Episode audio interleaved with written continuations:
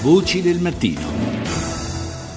Forse lo avrete sentito nominare in questi giorni, si chiama REI o reddito di inclusione, è una misura di sostegno che dovrebbe consentire di dare una mano ai singoli e ai nuclei familiari che versano in condizioni di particolare indigenza.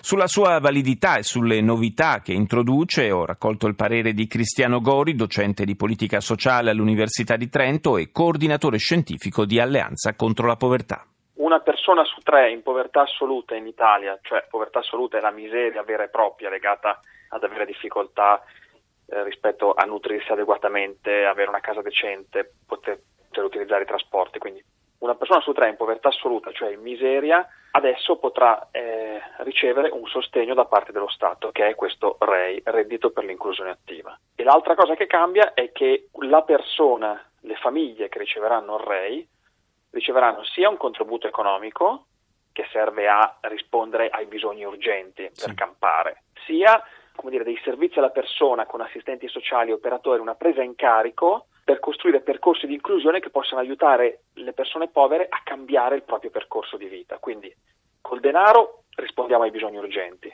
con i percorsi di inclusione proviamo eh, a stare insieme alle persone affinché possano cambiare la propria vita. Quindi rispetto alle misure preesistenti, a quelle tuttora in vigore, cambia innanzitutto la platea a cui si rivolgono queste misure? Sostanzialmente eh, fino ad oggi non c'era mai stata una misura strutturale nazionale contro la povertà assoluta, o meglio ce n'erano state alcune come la social card introdotta nel 2008, però rivolte a gruppi di utenti molto molto piccoli. C'è una stima di quante saranno le persone eh, a cui si rivolgerà questa misura di sostegno? Una prima stima dice un milione e mezzo, una seconda stima dice due. Questo aspetto non è ancora molto chiaro diciamo un povero su tre o forse qualcosa in più, perché se noi pensiamo che i poveri sono 4 milioni e mezzo in Italia, un milione e mezzo è appunto un povero su tre.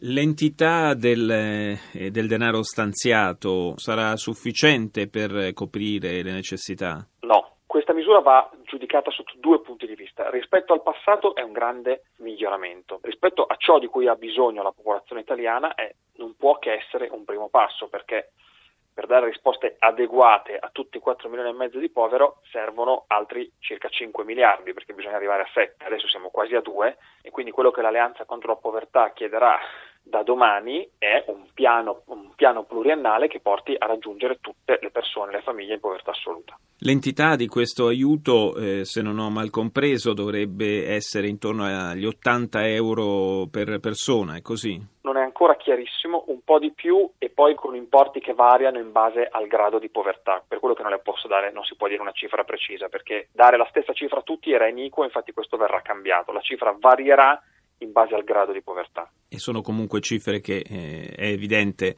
eh, non, eh, non, bastano per garantire la sopravvivenza. Diciamo che soprattutto l'importanza eh, risiede nel fatto che si sia affermato un principio. Affermato un principio un'attenzione alla povertà come mai prima d'oggi.